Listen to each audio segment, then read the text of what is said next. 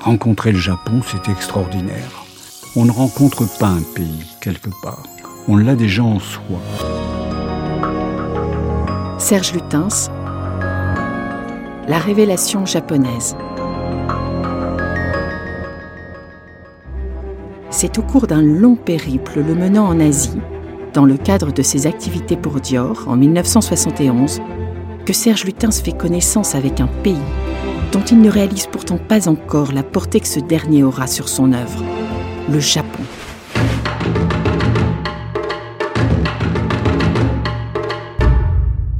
Il faut en convenir. En ce début des années 70, Serge a d'autres préoccupations. Depuis son arrivée à Paris en 1962, en près de dix ans, le Lillois est devenu une figure incontournable du monde de la mode et de la beauté.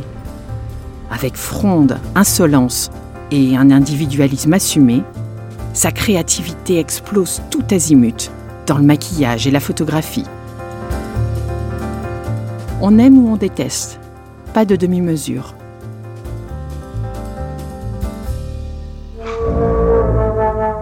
Aussi, malgré une approche de ce pays par le cinéma au travers de quelques films, comme Le Château de l'Araignée d'Akira Kurosawa ou La femme des sables d'Hiroshi Teshigahara, ce premier voyage au Japon ne pouvait en aucun cas laisser présumer cette reconnaissance mutuelle entre deux entités si différentes. Si l'équipe de travail de Dior qui l'accompagne sur ce voyage est épuisée par le décalage horaire, Lutens ne semble lui pas même s'en apercevoir. Envoûté par cette nouvelle culture qu'il découvre, son énergie est décuplée par sa curiosité qui le pousse à explorer des horizons jusqu'ici ignorés, comme le théâtre no et le kabuki.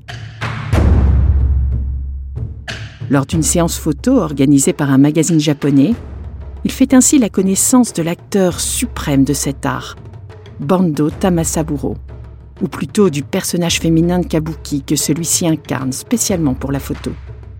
Pour la première fois, le jeune homme voit ses obsessions résonner au sein d'un pays et d'une culture située à des milliers de kilomètres de son univers. L'étonnement va plus loin. Certains caractères, plus ou moins poreux, absorbent plus que d'autres. Serge Lutin un de ceux-là, et se sent même, par mimétisme, lors de ce voyage, devenir japonais.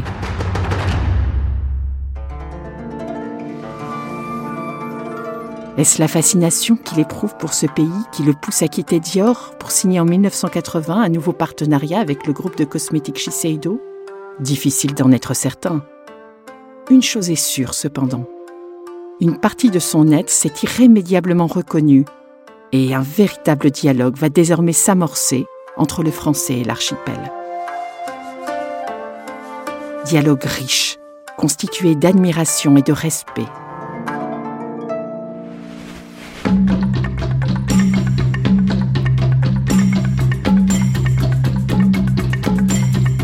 Si Serge Lutens ne parle pas un mot de japonais, il sait se faire comprendre des centaines de salariés du groupe avec qui il collabore désormais durant ces années 80.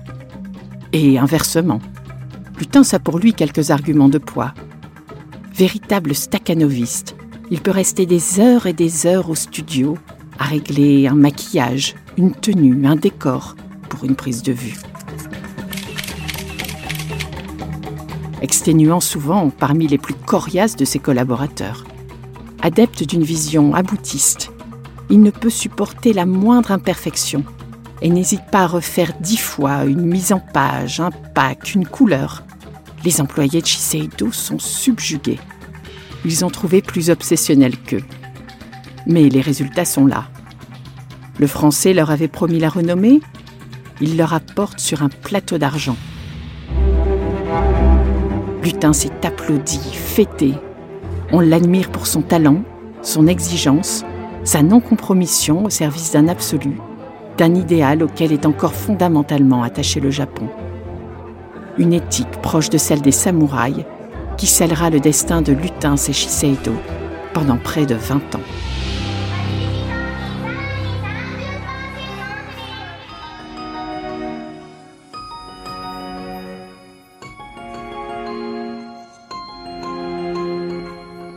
Serge Lutens, votre nom a tellement été lié à Shiseido qu'on associe souvent votre découverte du Japon à cette période où vous avez travaillé pour eux. Pourtant, votre premier voyage remonte quasiment dix ans auparavant. Je rencontre le Japon en 1971. C'est donc dans la même période, parce que c'est en 1968 que je, disons que je rencontre le Maroc, et en 1971, je rencontre le Japon. C'est un choc. Un choc parce que le Japon est encore intact. C'est encore voyager à l'époque, c'est assez extraordinaire de le dire, mais on découvrait. Il y avait très peu de tourisme. Le tourisme n'était pas du tout encore une espèce de phénomène de masse comme il l'est aujourd'hui, si vous voulez. Les gens ne se déplaçaient pas de la même façon. Et rencontrer le Japon, c'était extraordinaire. Et j'ai tout de suite été pris en main par une amie décédée aujourd'hui qui s'appelait Peko, Peko Fujimoto, une fille extraordinaire qui, qui passait ses voitures de sport à la, à la, toile émerie pour retrouver la couleur du métal. Et elle roule à toute vitesse. C'est amie d'écrivains, d'artistes. Donc j'étais placé tout de suite dans un monde, si vous voulez, extrêmement stimulant. Et on s'est extrêmement bien entendu. C'est elle qui m'a fait un peu connaître le premier Japon et l'enthousiasme japonais aussi, cette espèce. Ce qui me plaît au Japon, si vous voulez, c'est cet aboutissement. Ce sont des gens qui aboutissent quelque chose, c'est-à-dire ils vont jusqu'au bout, ce sont des kamikazes. En fait, j'aime ça. J'aime les gens qui vont jusqu'au bout de quelque chose, jusqu'à la mort.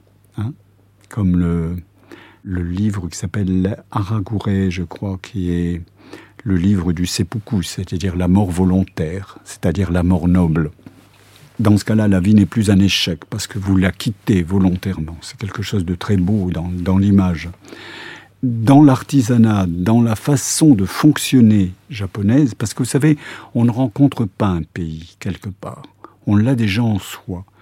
La part de Japon, la part de Maroc, qui est très différente. Hein. Encore que dans les deux cas, les gens se déchaussent pour entrer chez vous. Il y a une courtoisie invisible qui a fait que ces deux pays, dans ma tête, se sont accordés, se sont raccordés. C'est ça qui est extraordinaire. Cet artisanat japonais qui demande, qui implique une telle, si vous voulez, perfection, qu'on peut dire que c'est la mort mais une mort magnifique. C'est-à-dire, en fait, si vous voulez, le plus beau travail de bois que j'ai vu, le plus précis travail de bois sans clous, sans assemblage, autre, si vous voulez, que le temps de l'hiver qui resserre les bois et celui de l'été qui les relâche. Les assemblages qui étaient faits à Nara, c'est-à-dire une des plus belles cités du Japon avec Kyoto, c'est éblouissant. Des très très très grands architectes mais dans un angle très différent. Et je peux vous dire que quelque part, même la maison que j'ai faite au Maroc a reçu des ordres du Japon exactement. C'est-à-dire en fait, euh, cette idée de perfection, cette idée de choses qui ne se terminent pas, cette idée de ne pas livrer les choses aux yeux du monde ou aux yeux des gens, c'est aussi très japonais. C'est-à-dire en fait aller jusqu'au bout de quelque chose. Au Maroc, c'est une joie, au Japon, c'est presque une punition, mais une punition magnifique. Une punition qui vous mène, mais par les deux côtés. Donc vous voyez toujours, je suis des deux côtés. Je suis mon propre juge et je suis mon propre coupable en même temps. J'ai besoin de ces deux éléments. Est-ce le souvenir de ce voyage qui a fait naître en vous le désir de collaborer par la suite avec une société japonaise? Non, non. Non, c'est tout est un accident. Vous savez, toute la vie est une succession de choses. J'ai connu tellement de choses. Travaillé euh, pendant 14 ans pour Dior. J'ai même créé leur maquillage qui n'existait pour ainsi dire pas ni avec des rouges à lèvres. Je me suis retrouvé dans des métiers que je n'ai jamais appris. Je n'ai pas appris le maquillage, je n'ai pas appris tout ça. Je n'ai pas appris la photographie non plus. Je l'ai fait. Et comme je l'aimais, et comme je savais ce que la façon dont je voulais regarder la façon dont vous voulez regarder, ou dont vous voulez entendre, dont vous voulez voir. C'est ça qui compte. Le reste vient après, si vous voulez. Vous voyez, je reprends toujours ce film de Nouriev. On lui reproche de ne pas danser comme euh, à Leningrad, en fait. Vous ne respectez pas totalement les règles. Il dit lui-même J'ai beaucoup appris du féminin, j'ai beaucoup appris des femmes. C'est-à-dire qu'il s'est libéré le corps par les femmes. C'est-à-dire en fait, si vous voulez, son corps s'est libéré de cette espèce de rigidité technique. La technique, c'est la mort, si on lui obéit trop. Il faut les deux. Il faut savoir et il faut aussi, encore une fois, détruire. On comprend qu'il y a eu une véritable rencontre entre le Japon et vous dans ces années. Cette rencontre serait-elle encore possible aujourd'hui? Pensez-vous que le Japon résonne toujours autant pour vous? Le Japon, je vous l'ai dit, il était déjà en moi et le Maroc identique. Et la France et sa haute couture de l'époque, c'est-à-dire cette chose que je considérais presque comme une religion de la femme, de la beauté, de l'exigence, euh, n'existe plus. Mais il existe en moi. C'est l'essentiel. Il n'y a pas de passéisme là-dedans, il n'y a pas de nostalgie. Il y a quelque chose qui a existé qui était très très beau. Si vous voulez, le, le comble de la haute couture, c'est pas donné par la haute couture elle-même, c'est donné par des attitudes de femmes, par leurs exigences. Je travaillais pour Dior, comme je vous l'ai dit. Et si vous voyez Les Dames du Bois de Boulogne, par exemple, de Robert Bresson, avec ce dialogue de Cocteau, vous voyez ce qu'était là une certaine classe sociale. Cocteau a écrit ces dialogues avec l'aide de Bresson, et ils ont composé ce chef-d'œuvre poétique qui est l'histoire d'une femme qui se venge. Une femme qui se venge. Ça ne vous dit rien je suis l'incarnation de la vengeance d'une femme. Donc c'est ça aussi. Ce film m'a plu pour ça. Vous avez dit un jour, le Japon contient la passion, la retient, la torture. C'est un peuple d'horloges qui rêverait d'être folle, mais qui toujours serait à l'heure. Que vouliez-vous dire par là? À votre avis, rien d'autre. C'est-à-dire que si vous voulez, il faut être... Euh, c'est une sorte de discipline, si vous voulez, permanente. C'est la rigueur, c'est l'attachement à la tâche, c'est l'obéissance au travail. Le Maroc, c'est tout à fait différent. Si vous voulez, ces deux axes m'étaient nécessaires. Comme d'habitude, une énorme contradiction vivante. Votre collaboration directe sur l'image avec Shiseido est aujourd'hui révolue. Le Japon vous manque-t-il? Comment vit-il encore en vous? La même façon, c'est-à-dire quelque chose qui s'aboutit, qui, qui va, qui nous porte, qui nous conduit vers une sorte de perfection, de, L'idée de perfection est très différente chez chacun, si vous voulez. On ne peut pas la, quantifier on ne peut pas non plus en faire une règle générale. L'idée de la perfection, c'est s'il n'y a pas d'amour dans la perfection, il n'y a rien. S'il n'y a pas un amour quelque part qui existe, qui cohabite avec vous, qui se fond en vous, s'il n'est pas là, c'est pas la peine.